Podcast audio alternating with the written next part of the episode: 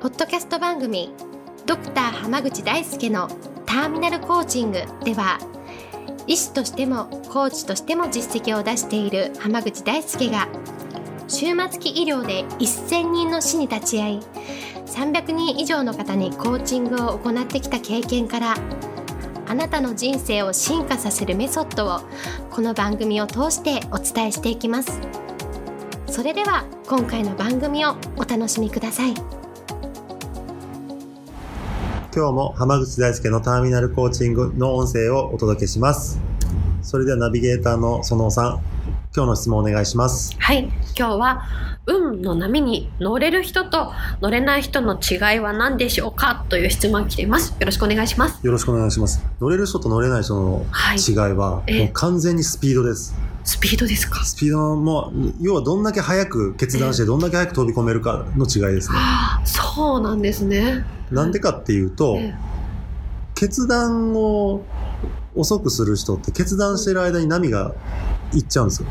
ああ、なるほど。どうしようかな、どうしようかな。そうそうやろうかなやらないかなって思ってるうちに波は待ってくれないんであ去あ、っていっちゃうんですよねなるほどですで。波っていうのはいつ来るか分かんないんですようん、わかんないですよね。だから、はい今回来たからといって次来る保証もなけれうば、んうん、今回逃したらええどうなるかなんてもう誰にも分かんないですよわかんないですよね。って考えたら来たら乗るしかないんですよもう来た瞬間に乗るって感じですか。はいはい。でそのためには来た瞬間に乗るのも実は遅いんですよ、あ、そうなんですか。波が来るかもって思って常に準備しとくんですよ、ああ、いつでも、いつでもこう、準備しとくってことですそね。うですだからはい。その場になって準備しだして飛び出す人はもうそれも遅いんですよ、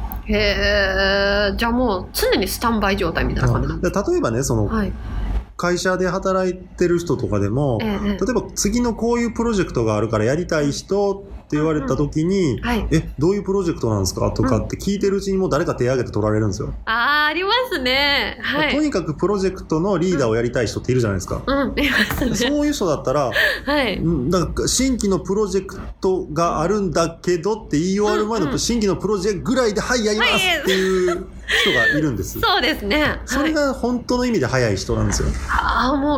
う、内容聞くよりも先に手挙げちゃうみたいな感じの。やりますってうん早く言っちゃった人ははいその波に乗っていけるし、もっと言うとそうんうのんプロジェクトがうん。うん。大成功すれば、さらにもっと大きなプロジェクトが任されたりとうか、ん。うん。例えばね、地方勤務だったのが本社に呼び戻されたりとか、おー。っていうことがあったりするかもしれないし、いいですね。はい。もっと言うとその時の経験をもとうんうにんどんどん起業してうん。自分でうまいことやっていける人もいたりするんですよ。確かになんかその結構しかもこう早くじゃあやりますとか言ったのってうまくいきやすいみたいななんか勢いみたいなのもありますありますあります。だからなその「はい!」って手を挙げるまでのスピードがどんだけ速いかなんですよね。 るほどほんとね意外とこれだけなんですよ。へえもう即断即決じゃないですけだどだから例えばうんこんな企画あるんだけどやらないって言われた瞬間、やらないって言い終わらないかどうかぐらいでやりますって言ったら決まるんですよう。あまあそうですよね、うんだから例えば僕だったらその講演会の依頼とか結構あるんですけど、はい、こんな企画どうですかっていううん聞かれてる時だったらこんな企画って言われた瞬間にうんやりますっていう時もあるんですよ。はあ、めちゃくちゃ早いですね、それはもう自分の中になんか決まってるんですかそうですあのこの人の依頼は100%受けるとかっていうのがあったりああそういうこうもう基準があるんでそうすそうもうねこういうのは絶対受けるって決めたりこういうのは絶対受けないって決めてるのもあるからうんうんこうだから例えばあのまあ例えば自分たちの利益だけを求めてるような団体からのはい、講演依頼うはんうん、どんだけ魅力的でも大体断ります。あそうなんですね逆にその本当に社会的に価値のあることをやってる団体とかだったらもう即,、うん即座に受けるしうん条件も聞く前にあやりますみたいなそうなんです、時ね、とかありますよ。なるほどってことは結構なんでしょうねその何かチャンスが来る前にいろんなこう情報を取っておくとか、はい想定しておくみたいなことも大事になってくそうるだから普段から自分は何をやりたいのかとかどうしたいのかとかっていうことをちゃんと考えてるかどうかなんですよ。なるほどそうですよねじ運がよいいとか悪いとかっていう、前に、ええ本当に準備してる人は、だからその、何かがそのやってくるっていうのは運なんですよ、もちろん。うんうん、そうですねでも運をつかむかつかまないかは運じゃないんですよ。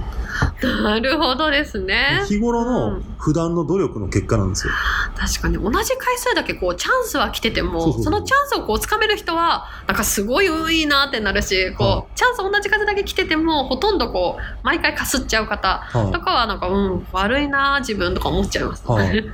えばその、はい僕もその医師としてはわりかし若い年代の、うんうんまあ、全然その中堅にもいかない年代ぐらいからたくさん講演依頼もらってはいうん講演させていただいてたんですけど、うん確かに運が良かった時もあったんですよあ例えばーそのはい直前で講演で来る予定だった先生にキャンセルされちゃって、あーちょはっいと困ってるんですっていう話をしたら、あやりましょうかって、あすごいですそのね話言ったところから始まったりとかして、おおでそれが定着してくると、うんうん例えば本決まりしてたうん人のピンチヒッターとか、うんうん結う構ん頼まれることが増えるんですよ。あーでもそれってもう本当にチャンスをこうどんどんものにしていくしそれまでにこう自分がじゃあ高連できるように準備してあるしみたいなのが大事ってことですよね。そうです。だからそれを知ってれば、次からまたお願いしようかなっていう話になったりするんですよ。そうですよねこの間のあれ良かったねっていうこはうい評価基準にもなりますしねと。か、なんかの時に助けてもらったし、またあーおそうですね願いしようみたいなと か。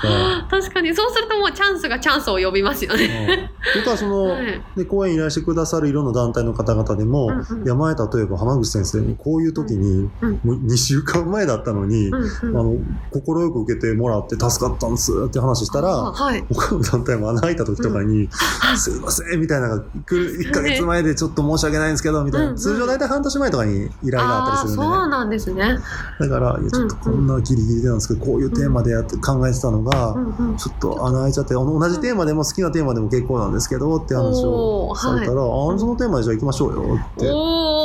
お素晴らしい。それって普段から準備してるからできるんですよ。そうですね。本だ当からに周りから見たらすごい運が一緒に見えるんですけど、そうじゃないんですよね。あー何も依頼も話も声もかからってない時からうんどんだけ準備してたかっていうだけの違いなんですよ。あーですね本当にもう普段の行動とか自分の中でのこう鍛錬みたいなのがもう大事ってことですね。そうなんです例えばこういうのやってほしいんだけどなって言ってた時に、え例ええば私なんかコーチングをやってたりとかコミュニケーションスキルの講座やってたりするじゃないですか。はい、それって普段から準備してなかったら、うん突然ちょっとお願いしたいんですけどって言われても無理でしょ、そうですねなかなか難しいですね、うんどうしようみたいな前で喋れないよってなりますよね。でも講座自体も準備してるからこそうまくいったりすることもあるんです。うんうんうんうん、でそれって別に講座のうんやるとかって話がなかった時から僕は準備してたんですよ。あいつこう来てもいいように。そうなんです。だから、何かあった時は受け入れるようにしとこうと思って準備してたりとうか、んうしているからうまくいくんです。ん、なるほどもう普段普段なんですね全てはこだう。から周りから見たら運がいい人にしか見えないけど、うんうんまあ実際には運がいい人っていうのはもう事前に、うんてか日々うん、努力をしてるんです。そういうことですね。ですから、はい運が良くなりたければ日々の努力をおはい怠らないっていうのが大事です。なるほど、ありがとうございます。今日はこれで終わります。ありがとうございましたあ。りがとうございました。本日の番組はいかがでしたか番組ではドクター濱口大輔に聞いてみたいことを募集していますご質問は d a i s u k e h a m a g u c h i c o m 大輔濱口 .com の問い合わせから受け付けていますまたこのオフィシャルウェブサイトでは無料メルマガやブログを配信中です次回も楽しみにお待ちください